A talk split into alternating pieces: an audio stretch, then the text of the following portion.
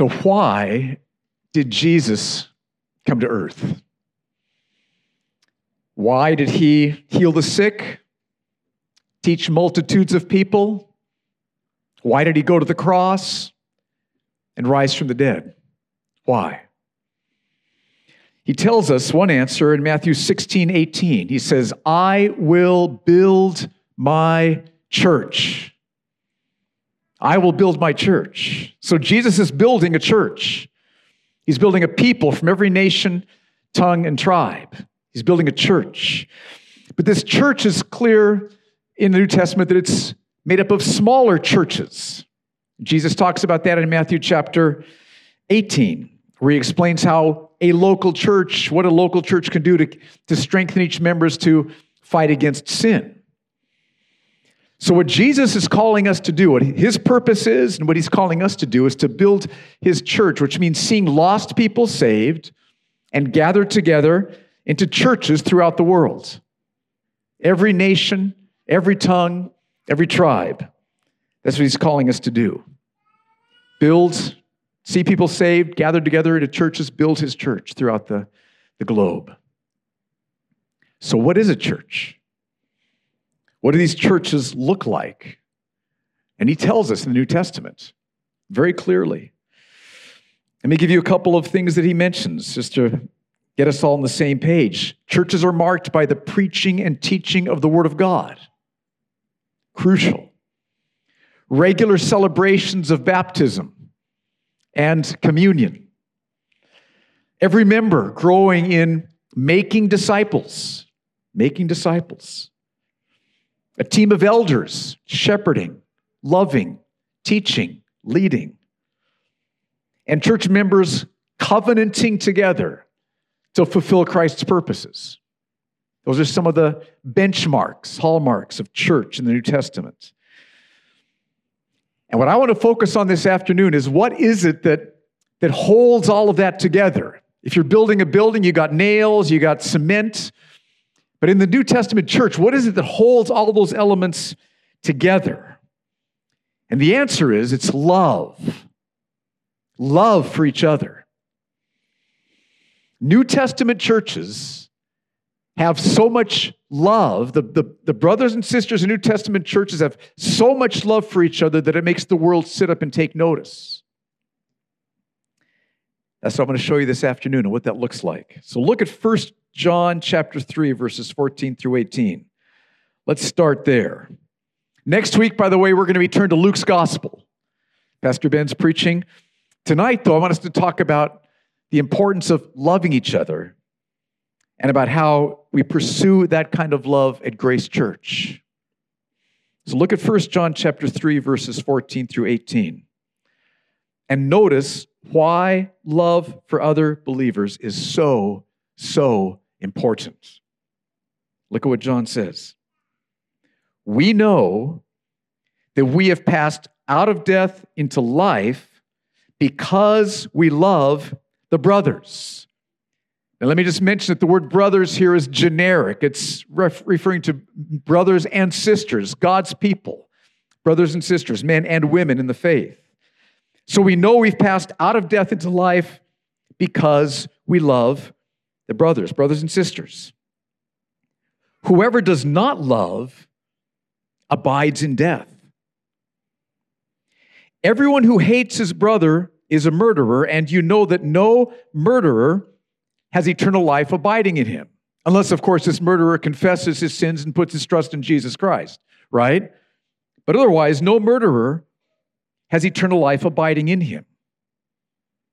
By this we know love, that he, Jesus, laid down his life for us, and we ought to lay down our lives for the brothers, brothers and sisters.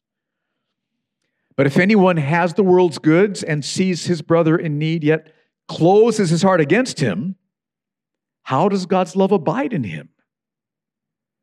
Little children, let us not love in word or talk, but in deed and in truth.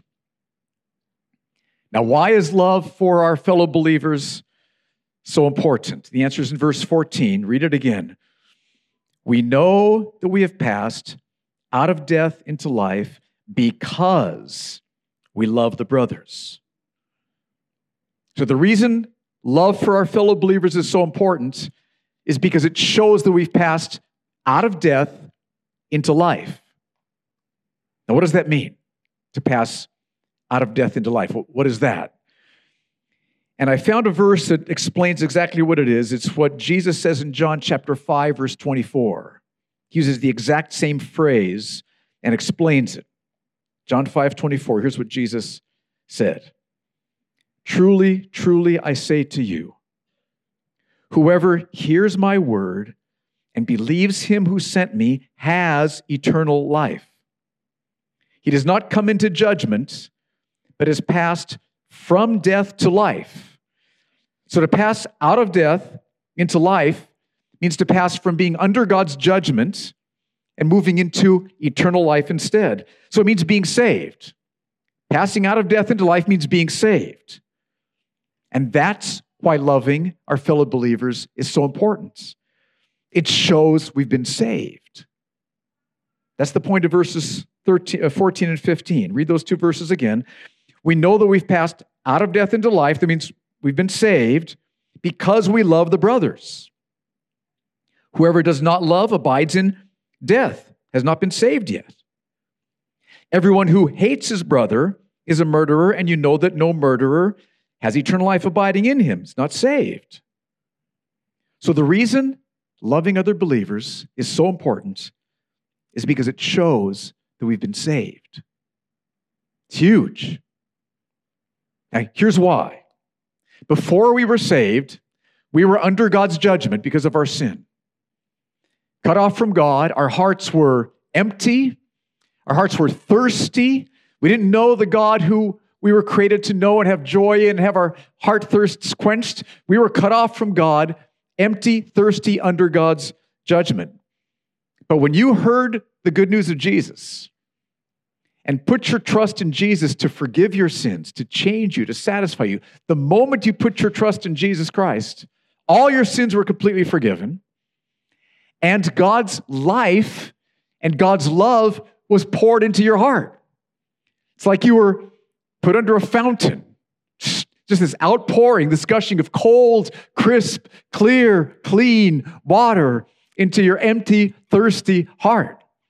That's what happens when you're saved. And, and that, that fountain of God's love, God's life, so secures you. I mean, his promises, his care for you, his life and his love so secures you and so fills you for the first time, you were just completely secured in His love, completely filled with His beauty, His glory, that you overflowed in love for others who know God's life and love. That's what happens when you're, when you're saved. Everyone who gets saved comes under the fountain of God's life and love, and as a result, starts loving other believers. And so, one way you can tell you've been saved is because you love your fellow believers. Picture like this just, just like you take your, your blood pulse to see if you've got a heartbeat, okay? All right, there it is. Good, good to know. You take your blood pulse, pulse to find out you've got a heartbeat. So you check your love pulse, your love for your brothers and sisters in Christ, to check to see if you've got salvation. You take your blood pulse to make sure you've got a heartbeat. You take your love pulse, which assures you that you've got salvation. Now, let's be clear John is not talking about perfectly loving our brothers and sisters. We know he's not saying that because in chapter 1 of First John, he says, None of us is without sin this side of heaven. After sin, praise God, we're glorified, perfected. But this side of heaven, saved people are not sinless. So he's not talking about perfect love for believers. But if you check your love pulse and you can see, I, I want to love my brothers and sisters. Um, I'm, I'm, seeking to love my brothers and sisters. I'm, I'm, I'm growing. I'm actually growing in my, my love for my brothers and sisters. And, and when I fail at loving my brothers and sisters, I confess that. I cry out to Jesus to help me. And I, I ask him because I, I, I want to love my brothers and sisters. If, if that's what you see when you check your love pulse and you know you've been saved, you've been under that fountain, that's where that love came from. But if you check your love pulse and there's no interest in loving believers, no desire to be with God's people, and that would show you haven't been saved yet. That's what John is saying. So check your love pulse. We all need more, even if you've been under the fountain, okay, and you've you've been loving your brothers and sisters. We all want to grow in this more. So let's ask the question, how do we grow in this love? We've got it, we're feeling it. Praise God, we're saved. I want to grow. It's part of that love pulse. How do we grow in this love? Now, you could make a mistake from what John has said in this passage. You could think, okay, I can tell I've been saved because I love my brothers and sisters. So, boy, I'm going to do some loving things for my brothers and sisters tonight just to make sure that I'm saved. That would be a mistake. That would be a mistake. It's not what John says. Where does this love he's talking about come from? Not just, I'm going to go do some loving things now. That's not where it comes from. Where does it come from? Look at verse 14 again. We know that we've passed out of death into life because we love the brothers.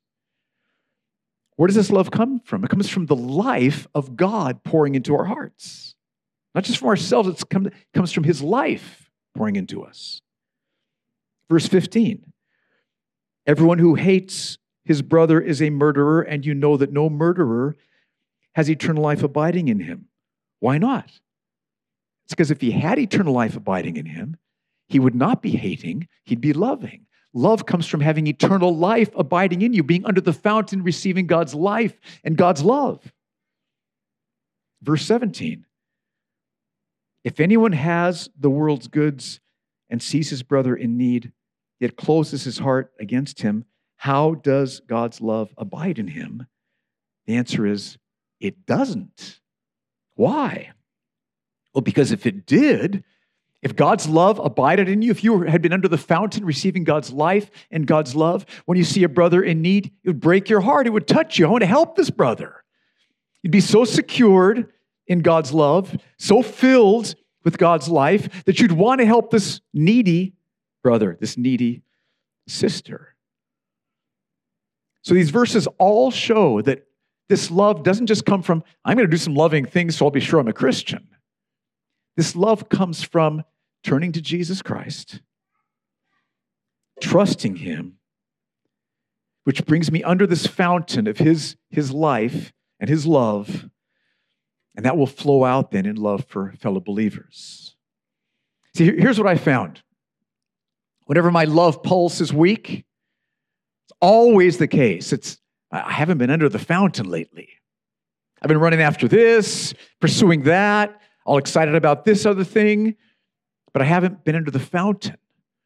And if I will take some time and seek God's face, open up the scriptures, pour my soul out before Him, read, worship, praise, trust, love, the fountain starts to fill. I'm secured. My fears are alleviated. My emptinesses are satisfied. My longings are filled and satisfied. And, and love starts to flow once again. Whenever I check my love pulse and it's weak, it's always because I haven't been under the fountain as much lately. You seen the same thing? That's what this passage is teaching. Love doesn't just come from us deciding to love. Love comes from us being under the fountain, receiving his life and his love, being secured, being satisfied. And whenever that happens, love will flow. That's what John's saying in these scriptures. So that's how we grow in this love. Get under the fountain. How's the fountain been for you lately? Remember the fountain? Hopefully, it hasn't been too long ago. Hopefully, it's been today. You've had time under the fountain, pouring your soul out before the Lord, meeting our Savior, trusting His promises, worshiping Him. That's how we grow in this love. Now, what exactly is this love? John defines it pretty carefully here in these verses. What does this love look like? One picture is in verse 16. Very challenging. By this we know love, that he laid down his life for us, and we ought to lay down our lives for the brothers. Here's what this love looks like loving our brothers and sisters means laying our lives down for them, just like Jesus laid his life down for us. And, and how did Jesus lay his life down for us? By dying on the cross. That's how. This is a shocking picture, brothers and sisters. It means that love for each other isn't just something we do if it's convenient or if, or if it feels good. The cross was not convenient. The cross did not feel good. It meant laying Jesus' life down for us. And this is the picture of what it means for us to love each other. We're, we're laying our lives down for each other. So it's not just something that's convenient, I'm, I'm, I can squeeze that in. We're under the fountain of God's life and His love and he so secures us. We know our eternity is set. My present, my future, my eternity is set. Forgiven, nothing can separate me from God's love. I am set, secured, and I'm filled, overflowing, and that means I can love other brothers and sisters in a way that are sacrificial, in ways that can be costly, because my future is set. Who cares about sacrifice or cost? Look at my eternity. Secured, filled, sacrificial, risk taking love flows from that. So, what does this love look like? It look, looks like Jesus on the cross. That's what it looks like. Another picture, verse 17, John gets very specific. But if anyone has the world's goods and sees his brother in need, yet closes his heart against him. Uh uh-uh, uh, i am not going to do anything. How does God's love abide in him? Answer it doesn't. It's very challenging. If you see a brother or a sister who's struggling financially, we don't just walk away. We care. We have compassion. We ask what's going on. We may introduce them to the benevolence team see what steps we can take to help. But we don't just close our heart up against this person. When God's love is abiding in you, when you've been under the fountain, you'll have a tender heart towards those around you who are in need. And look at how John puts it in verse 18 Little children, let us not love in word or talk, but in deed and in truth. So we shouldn't just talk about loving other believers.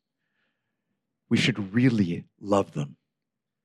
Really love them. Indeed, we're doing actual things, okay? Driving them to the airport. I'll go with you to help you get your UAE pass. Wow, that's costly. Okay, that's that's that's sacrificial. All the different things, we, ways we can help people tangibly here. Doing we, we love in deed and we love in truth, which means we really love them. We care about them. We feel for them. We're concerned about how they're doing. We have affection for them. That's what comes from the fountain. So, those are three pictures of love from First John. Now, I wanted to broaden this out even more. We're talking about what is it that holds the church together, these different elements in the church you got hammers and nails, which hold houses together. You got cement, which holds houses together. What holds the church building together, the spiritual building? It's love. Those are a couple pictures. Let me give you some more pictures from some other passages. New Testament brotherly, sisterly love means we will encourage each other every day. This is an amazing passage. Look at Hebrews chapter 3, verse 13. The author says, but encourage one another day after day. Underline those words in your Bible day after day, as long as it is still called today. That is, as long as Jesus hasn't come back yet, every day be encouraging each other. so that none of you will be hardened by the deceitfulness of sin. Followers of Jesus encourage each other every day. Every day. Every day. Isn't that a little much? Saturday afternoons, I'll take that. Why every day? We encourage each other every day because Satan is attacking our brothers and sisters every day. That's why. He doesn't just attack Saturday afternoons, he attacks on Sundays. He's been known to attack on Mondays, Tuesdays, and Wednesdays, Thursdays, and Fridays, and Saturdays. Okay, every day. Satan's attacking, and so we love each other. We know he's attacking our brothers and sisters. So we want to encourage each other every day. This also means we will suffer with those who suffer. I love this passage, 1 Corinthians 12 26. If one member suffers, all suffer together. What a beautiful picture. Picture a community of believers where when any one of them suffers, they're all feeling it. What that means is that we have warm, trusting, tender, kind relationships with each other so that people are free to share their sufferings. And they know that they'll be cared for, they'll be listened to, they'll be understood, they'll be encouraged. But this love that marks the New Testament church, if one member suffers, all suffer together. So no believer should ever suffer alone. Never. You're rushed to the hospital, we're there. We're there. You just lost your job. Can I come over? Can we talk? How are you doing? No believer should ever suffer alone. Do you see that? All of God's people suffering together. Grace Church, let's be a church where no one here ever suffers alone. So, those are some pictures that describe the kind of love Jesus wants us to have for each other. It's astonishing, and it's the kind of love that people here in Abu Dhabi, when they see this lived out in church life, they will sit up and take notice. Jesus said, A new commandment I give you, that you love one another. What's new about it is, even as I have loved you, you are to love one another. And by this, all people will know that you are my disciples because you have love for one another. This raises a question. That's what kind of love the New Testament church is to have. How are we going to pursue that kind of love at Grace Church? How do we do that? Every church has got to figure this out. How are we going to structure ourselves so we can move toward that radical kind of love? Saturday afternoons are a crucial part of this. It's vital that we have a time to come together. Worship in song, it's like we were doing earlier, so good. Just to behold the Lord, to worship Him, to exalt Him, so powerful. To receive teaching from God's Word, like we're doing right now, and to see each other face to face before, afterwards. How's it going? How are you? So, Saturday afternoons are crucial for this. But our conviction here is that we need more than Saturday afternoons. We need more than Saturday afternoons. I mean, think about it. How can we structure ourselves so we experience being part of communities where we, when one suffers, all suffer? How do we structure so that that happens? This is too big of a group for that. How do we do that? So we can all be giving and receiving encouragement from each other every day. How do we structure for that? So we can all work together in growing in evangelism and making disciples. How do we how do we structure for that? In our conclusion, there's lots of ways to do it, but our conclusion is that the best way is with small groups, what we call home groups here at Grace Church. Home groups. What is a home group? It's a community of maybe 8 to 20 plus people, depending on how large they get.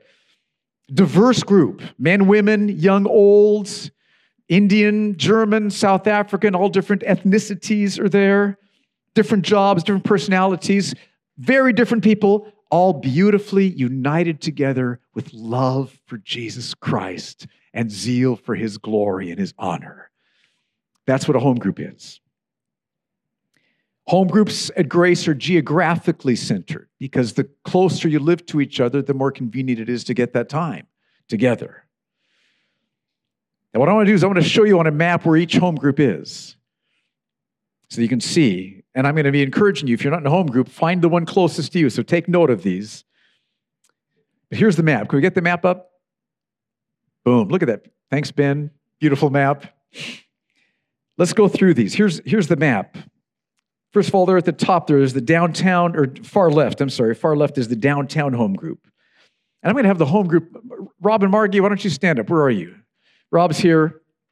Margie's upstairs with the kids, okay? All right. Meeting now on Fridays at 6:30. Okay, so that's the downtown home group. Then let's go far over to the right top corner. The Yas Island home group, Bob and Karen. Bob and Karen. But there's Karen back there. Okay, hello. Meeting Tuesdays at 7, right, Karen? Okay, Tuesdays at 7.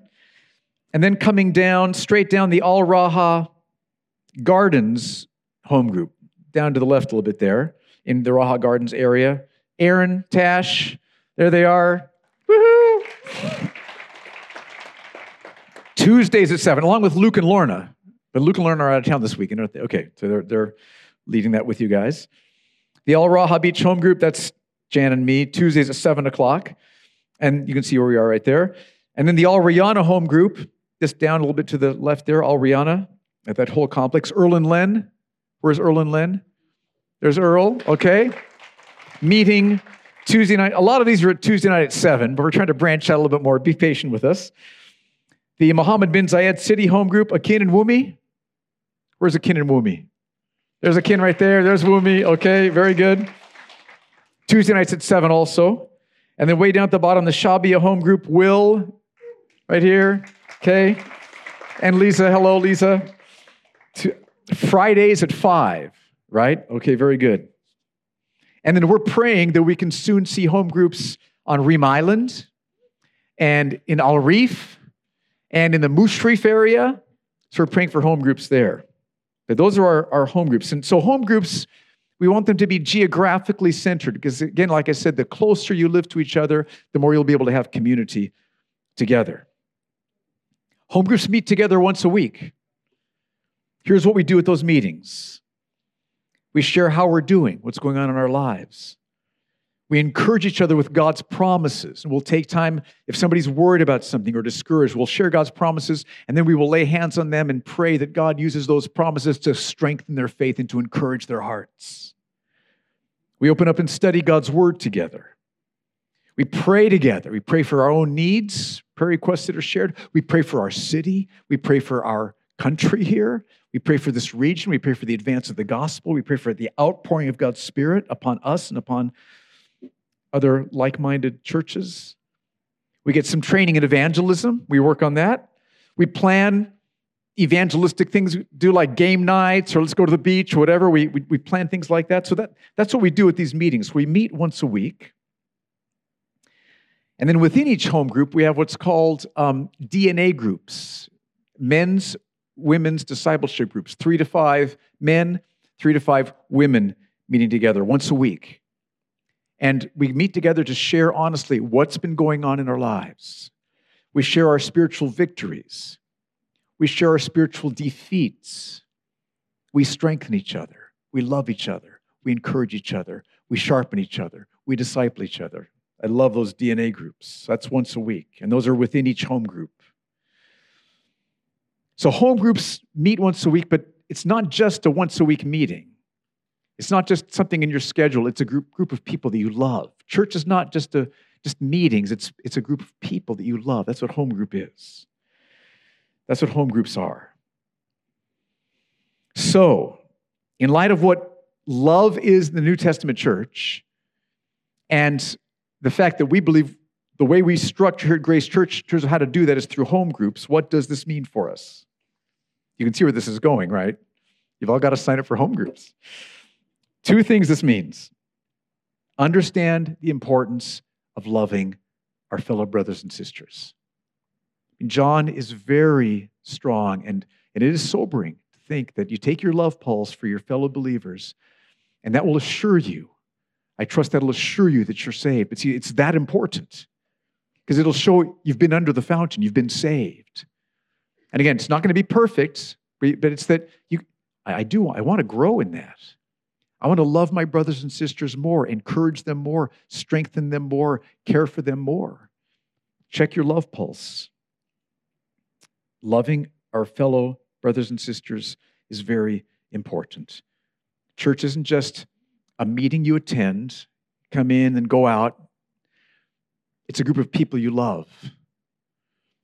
The New Testament doesn't know anything about just an individual private spirituality between me and Jesus, no other people involved. That is not anywhere found in the New Testament. You are saved, you become part of a body. You're grafted into a body, and there's love there. You need your brothers and sisters. Your brothers and sisters need you. And oh, the joy that comes when we have those beautiful, close relationships. So understand the importance of loving fellow believers, and, and that at Grace Church, we structure, the way we structure to do that is through home groups. And so then, secondly, I want to encourage you to become part of a home group. Now, let's talk about this a little bit. Let's talk about COVID. Okay, because of COVID, our home groups have been meeting through Zoom which has been a blessing, right? I mean, better Zoom than nothing. Big time, definitely, no doubt about it. But Zoom has also gotten us out of the habit of getting into the car, driving to somebody's house for home group, right? You just kind of sit down at your desk, you, you know, flip on your computer. So much more convenient. So much easier to sit at home and do Zoom, right? But listen, I think we'd all agree with this. Face to face is so much better. Oh, re- remember face to face meetings? Okay, we're having them right here. Face to face is so much better. Conversations before and after. Remember those? Awesome. Discussion, instead of just like one personal screen, whoop, you know, we can all kind of talk together. Discussions is so much better, more, more open sharing more, more heart connection, more, more possibilities for evangelism and planning. How, how are we going to do this? Face to face takes a lot more time and energy and effort, we're finding, but it is so much better. So, our home groups are talking about how to move toward returning to face to face meetings. Now, if you struggle with meeting face to face for medical reasons, or for schedule reasons, talk to your home group leader. We want to find a way to help you um, become part of that. So if you've got schedule reasons or health reasons, we want to find out and, and see what we can do to help you. But we are committed to doing all that we can to moving toward meeting face to face. And this will take more time. This will take more energy. This will take more effort, there's no doubt about it. But the, the benefits that'll come to you, the, the, when your group starts meeting face to face, the benefits that you will experience will be totally worth the extra time, the extra effort, and the extra energy. So, as we start moving toward face to face, when you find yourself thinking this is this is going to take time, this is going to be, you know, a lot more effort, listen. Here's what I want you to do get under the fountain, receive from the Lord, cry out to Jesus to help you, and then pick up your car keys, get in your car, and go. That's what I encourage you to do. When you feel that this is inconvenient, it was a lot easier not doing this, face to face is so much better. I guarantee, get back into face to face for a month or two or three, you will agree, yes, yes. A lot of us have forgotten. Don't forget. Now, if you're not part of a home group yet, let me encourage you to visit the one that's closest to you. Get to know the home group leader, meet some other people that are there.